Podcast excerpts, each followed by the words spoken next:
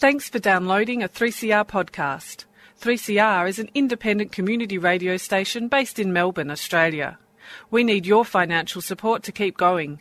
Go to www.3cr.org.au for more information and to donate online. Now stay tuned for your 3CR podcast. Dirt Radio. Organic. Friends of the Earth. Activism. Underground. Political action. Necessary. Wind farms. Indigenous struggles. Land rights. Anti nuclear. Nanotechnology. Climate change. Coal barons. Mining magnates. Activists. Educating. Communities. Transforming. Communities. Mobilising a sustainable planet. Get involved now. Friends of the Earth. Friends of the Earth. Friends of the Earth. Dirt Radio. And that's us, Dirt Radio. Good morning. We're sponsored by Friends of the Earth, and you can check us out at foe.org.au. I'm John Langer. This week, coal and climate change. Okay, I can hear you muttering to yourselves, how much more can we say about coal and climate change? Well, our first guest on Dirt Radio this week thinks there's a lot still to be talked about and discovered, especially if you go to places where coal is the basis of community prosperity and people's livelihoods. Vanessa Bowden is an environmental sociologist at the University of Newcastle, and her research has been looking at environmental values in coal producing communities. Hello, Vanessa. Hi, John. Now, your research took you to the Hunter Valley in New South Wales. I'm wondering why. Ah, well, I actually live in Newcastle, which is in the Hunter Valley, um, part of that region. So I've sort of been involved and, and watched the debates about coal and climate change for some time. And I guess as a sociologist, I wanted to find something that was unique to contribute to that ongoing discussion. Now, a couple of weeks ago, in what I guess could be described as a widely publicized speech in London, Tony Abbott said that climate change and global warming could actually be a good thing for the planet. Now, mm. I I gasped at that, and I guess you did as well. Now, for us at Friends of the Earth, and probably lots of other people, this kind of comment, given the climate science, would be patently absurd. You found in the Hunter Valley that wasn't actually the case. You interviewed business leaders there. What was their view? Yeah, well, I guess um, part of it was really the, the broader ways in which Abbott so blatantly questioned everything about climate change. So, you know, that it might have benefits, um, questioned the science, but also, um, especially his attacks on environmentalists. And, you know, he also made a, a comment about sacrificing goats, um, sort of suggesting that environmentalists were kind of crazy in that way. And certainly in the research that I did with business leaders, um, they said very, very similar and, and dramatic things about environmentalists. Um, they were very anti them. They talked about the idea that if we were going to do something about climate change, we'd have to go and live in caves. Um, I think one person used an analogy of a nuclear explosion happening because of a, a carbon tax, potentially. Um, so some of those things that he was saying really actually rang true to a lot of the, the sort of rhetoric coming out of the community that I had studied. Yeah. Just, just, to wind it back a little bit in, in terms of your research and just to get, get a sense, mm. and j- just for myself, and I guess um, just to give a context, you went and interviewed business leaders there. And, and how, how, many did you speak to, and how, how did they respond when you when you knocked on the door? Did they say, "Hey, go away," or what? What were they? uh, what was their response? Yeah, so I approached about uh, fifty CEOs of companies, and the only criteria was that their company had to have business in the Hunter region. So some of them were um, in the coal industry and other like aluminium greenhouse intensive industries. But I also um, approached people in renewable energies, people in service industries, a whole a whole range, trying to get a big range of, of views. And so I sent those people letters and emails, and uh, of the 50, I had about 30 come back to me and say yes, they'd be willing to participate. So then I went and I actually went to their offices and, and interviewed them. Oh, okay. And so you sat actually sat down face to face and had a chat with them. Yeah, yeah. So the the research was qualitative. So I wanted to get a, a an idea of the range of ways in which they frame the issue of climate change, Mm. um, rather than I guess you know if I had have done a survey, I, I guess that sort of information is a little bit limited in trying to understand the reasoning behind why they might answer in particular ways. So I mean, a lot of the time people would say, yes, I believe in climate change, for instance. Uh, but then when we went on to talk about it in more detail, they might say things.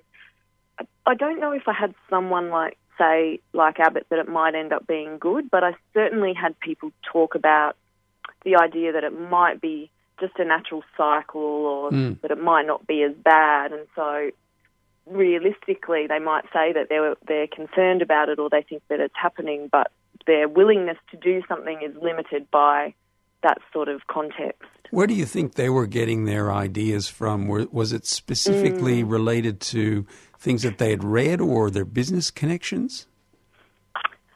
I think that it was a mixture of both, and I did with some people discuss sort of their media sources and their information. Um, so, I mean, a lot of people read sort of the Australian or the Financial Review, but I, I do um, think, I mean, a lot of them talked actually, uh, uh, some of them knew each other, and I think that within the Hunter Valley, which is a coal intensive um, community, Newcastle's home to the world's biggest coal port. Mm. Um, I do think that a lot of the the rhetoric and the sort of power of the coal industry in terms of their actual networks came through people's opinions. Yes. But also, I think you know these are uh, people who largely uh, sit in offices, who are sort of going through meetings, talking to the media, and reporting on you know spreadsheets and on their finances, rather than you, you know engaging with environmental issues a lot of the time. That's- so, in terms yeah. of practice, that kind of makes sense. Sure. Um, you found that there was a what you called a pervasive skepticism among the participants about the science of climate change. That, that I guess you know, in some ways, it's not surprising. But what did the what were people saying? Yeah. Well, I know, and um, I did write about this in the conversation, and quite a few comments said, "Oh, it's not surprising," but you know, I I kind of was surprised because really this was in the lead up to the price on carbon, the interview. So it was a little while ago, but at that time, um, and I would say it's probably similar now, but the science was pretty well accepted. Mm. Um, so in some ways that did surprise me, given, you know, I know that they're business people, but they're also generally well educated. And, um, yeah, so, so to some extent that did surprise me. Um, but I think a lot of the skepticism actually seemed to come from a bit of a dislike of scientists. There was a lot of talk about not trusting scientists, about that they are possibly making lots of money off saying that climate change is a problem. Right. Um, Yeah, which is pretty funny given that they Scientists- probably make, you know, Yeah. we know that some people make money off the fossil fuel industry by saying it's not a problem.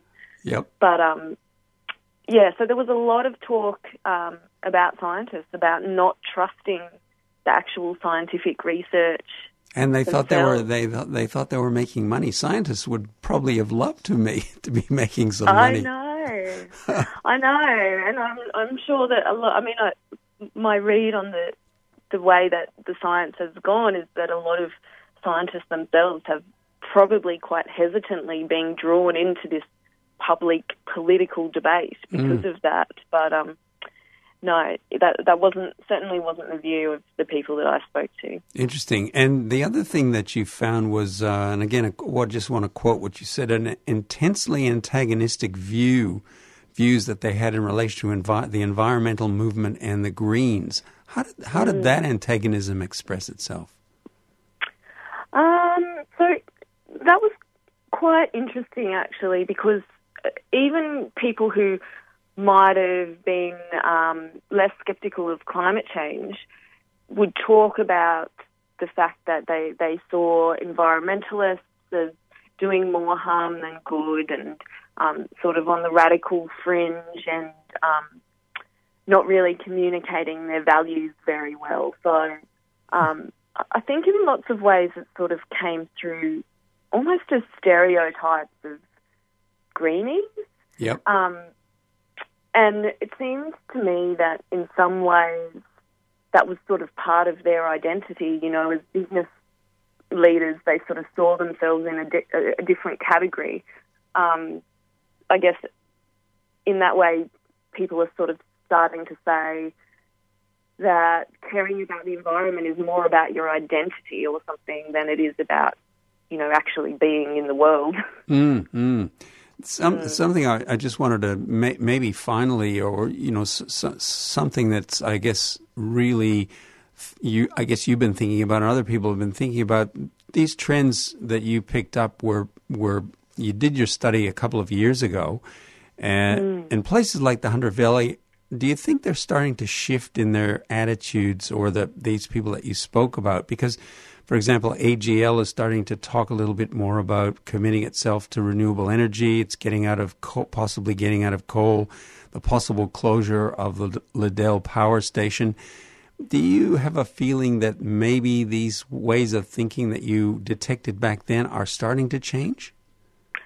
Uh, I, I would definitely say so. I mean, uh, at that time, there was really, and that was one of the key findings of my research, that there might have been some participants who would be a bit sympathetic to doing more about climate change, but they were really not organised. There was really no leadership within that community for people to sort of rally around. So there is some potential there, I guess, for what AGL has said they're going to do um, to have that effect. But, you know, also there have been people and organisations like Lock the Gate and working on the ground in those communities for years. And I think also as the broader community has seen the effects of the economic downturn in coal, um, I think there's a realization among the sort of broader community that the coal is just is on the way out, and I think obviously businesses are going to be forced to respond to that. So in some ways, maybe they're going to get dragged along a little bit by the community, but also there is, you know, I guess some some signs of some leadership in the business community as well. But obviously, it remains to be seen how that mm. that sort of plays out. Yeah, look, it's I guess, what you're saying, and probably all of us have been thinking about it. Certainly at Friends of the Earth, is uh, there there is the sort of environmental side of things, the you know taking care of the planet, and and obviously the you know the question of global warming and so on. But the, the, the hard economic reality is that coal is maybe a stranded asset, and you know these business leaders are going to have to think about that in pure hard economic terms. Yeah, exactly, and I think you know in in some ways. Um, at the moment, what AGL is doing is showing a little bit more forethought than um, the government. Whereas when I was doing um, that research, it was a little bit around the other way. I mean, the, the policies being proposed at that time were um, flawed in some ways if you're mostly concerned about climate change, but they were more mm. than what we've got at the mm, moment. Mm, mm. yeah. Look, I, I think probably what you're going to have to do, Vanessa, is go back and do a follow up study. But oh, I know. I'm Everyone's wonder- been saying that now. Yeah. I'm wondering if they're going to let you into the community. well, mm. mm. anyway, we'll look, yeah, we'll see. Look, thank you so much for being on Dirt Radio today, and uh, one all wish you all the best for your future research. No problem. Thanks for having me. And that was Vanessa Bowden. She's an environmental sociologist at the University of Newcastle, and she was discussing her research on coal production and environmental va- values in the Hunter Valley. And We're Dirt Radio.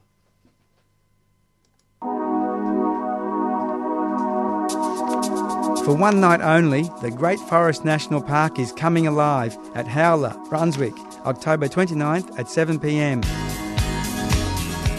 Celebrate our diverse Victorian wilderness through provoking forest projections and performances by Shane Howard, Zach Sabre, and DJ Dillian Page. All proceeds go towards the Wilderness Society's work on the Great Forest National Park campaign.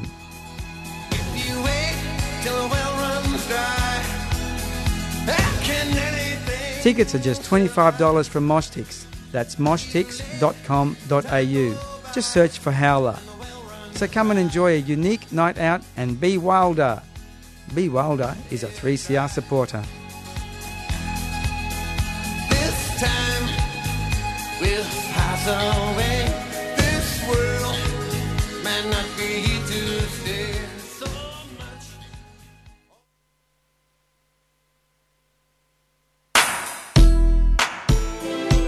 3CR is very proud to announce the launch of the Beyond the Bars 2017 CD. okay, Papa, you're up to go and see the bail justice. I don't want to go and see him. I say, no, I won't worry about it, you know. Sure enough, here comes a truck. I'm going to Dame Phyllis. Come along to Mesa at 184 Gertrude Street, Fitzroy on Thursday, the 2nd of November from 6 till 8 pm. The launch will feature a live panel discussion on Aboriginal incarceration, Q&A, and deadly music. Oh, like I don't regret being in jail, not one bit. Solitude and centeredness is difficult to find in the centre of chaos. So this has become, unfortunately enough, a place to be by myself and away from all that other stuff. And, and there's less there's less chaos in here than there is out there. Beyond the Bars 2017 CD launch, Thursday, 2nd of November, upstairs at Mesa, 6 till 8 pm.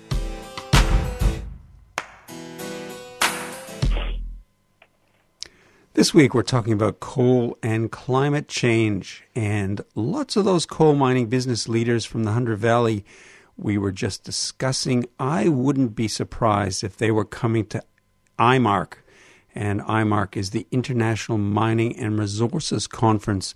It's being described as Australia's largest mining conference, and it's being held in Melbourne. Quit Coal is a FoE based collective that campaigns against the expansion of coal and unconventional gas industries in Victoria and elsewhere around the country.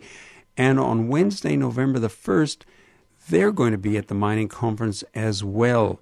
Ziana Fuad is Quit Coal's campaign coordinator, and she's with Dirt Radio to tell us why they're going to be there. Hey, good morning, Ziana. Good morning. Thanks for having me. That's a pleasure. And uh, briefly, what I wanted to start with was tell us about this Mining and Resources Conference and why it's especially noteworthy this time around, particularly in relation to the Adani Carmichael mine. Yeah, so Melbourne's hosting this huge uh, mining conference. It's supported by the state government, unfortunately, and it's going to see, you know, 3,000 people attend, over 60 countries represented, and 150 companies coming together to network and plan the future of, you know, coal and other resources into the future. And on November the 1st, they're having a special um, keynote session about the Adani coal mine up in North Queensland. And the Australian CEO of Adani will be there um, with Matt Canavan as well, talking about the prospects of this mine going ahead. And so we thought it's absolutely essential that they're met with hopefully hundreds of people outside showing that this isn't actually what, you know, Australian people Mm, want. mm. I Yeah. didn't. Yeah, look, I didn't know uh, the esteemed Matt Canavan was going to be there as well, but I I guess it's expected, isn't it? Yeah, yeah. Now, tell us, uh, there are going to be some, uh, a lot of events actually. November the 1st is shaping up to be Melbourne's Day of Action on Climate Change. And tell us what's happening, because I think there's a bunch of things going on at this, uh, through the day. Yeah, so it's a great collaboration of different Friends of the Earth groups working together. and in the morning, Act on Climate, um, a gathering on the steps of Parliament at 10.30 um, because the Strengthened Climate Change Act takes effect on November the 1st, which has been um, rallied by lots of groups.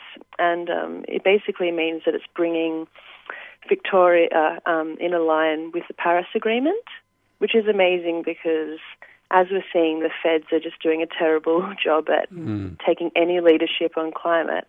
And so we've seen Victoria really take up um, and take action with the Vic gas ban and then the Victoria, Victorian renewable energy target, which was locked in two days ago. And now we have this Climate Change Act. So we're having a big congratulations and also a presence on the steps of Parliament. Right, and they're they're also the state government, of course, is getting a huge amount of pressure from the feds to uh, to overturn this. Yeah, exactly. So we need to keep the pressure on, and we need to make sure that Daniel Andrews knows that he's made a decision that the people want. And so, yeah, especially in light of Abbott's um, comments lately Mm, about mm. sending the military in. Yeah, yeah, ridiculous. absolutely, absolutely, absolutely. No, look, it's it's really it's quite frightening. In fact, uh, you're talking about this kind of stuff. So uh, yeah, really important. So tell us. So it starts at ten thirty. It's on the steps of Parliament. Is that is that where, yeah, where it's and going? then hmm What next? and that follows into the next event, which is being put on by Market Forces, and that's at 11:45 at Collins Place, so just nearby. And they're leading a bit of a corporate villains tour um, across Melbourne, giving a walking tour of the different um, companies that are connected to Adani. So that'll lead through the CBD um, up until 1.30 where they'll bring everyone to the rally for the final push outside the um, the mining conference at the convention centre. And the rally is being hosted by Quit Coal, or is it a, a bunch of affiliates coming together? Yeah, well, we've um, hosted it in the way of putting the event out there, but lots and lots of groups are on board. Um, Stop Adani Melbourne, and everyone's coming along with all their colours and props and signs. And we really want um, the clear message to be that this mine is also about land rights, and it's you know whenever we're talking about mining in Australia, we're talking about um, land rights and the fact that they're overlooked and ignored, and so um, we really want that to be the forefront of the rally. And then, of course, bring in all the important messages of climate and reef and, and Mm. everything that's related to Adani and um, how destructive it is on all fronts. Uh, are there going to be speakers at the rally as well? Yeah, we're going to have a few speakers, hopefully from SEED, the um, Youth Indigenous mm. Climate Coalition. Yeah. Right. And uh, look, I guess uh, something that people listening and, and me as well. Uh, how how do we get involved? And and if we want to contribute to the day, Um, the best thing you can do is just share the message around, promote the event, bring your friends, come along with all your colour and your movement and your signs, and join us there because the more people that um, that are there, the more they'll see, you know, they'll see the resistance.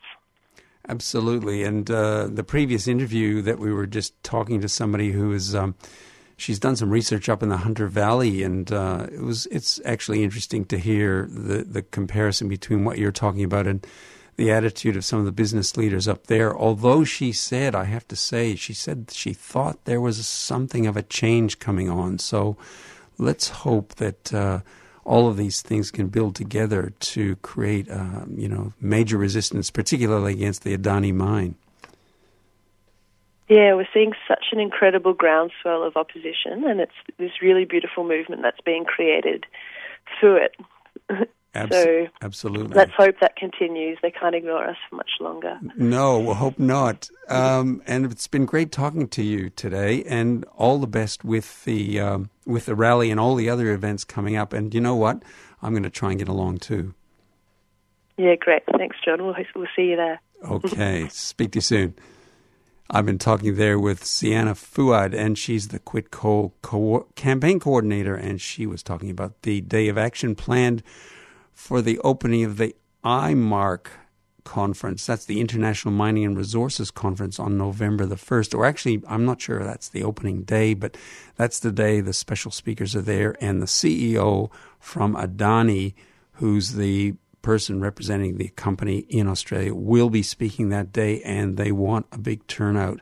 So get along if you can. I'm going to be there. The links will be put on our website and our Facebook page. And be sure to get down there if you can and if you've got some uh, time. Like in Canada and in Australia, they cannot discharge tailings directly into the riverways. But in Porgera, they discharge their tailings in the waterways and they kill us and they say it's okay. You are just being killed for trespassing. Subscribe to 3CR, bringing you voices and opinions the mainstream media don't dare touch. They have the exclusive right to extract the mineral below six feet, but that exclusive right does not permit them also to kill people. Who does the killing? The company has uh, specially arranged security forces. Subscribe today. Call 9419 8377.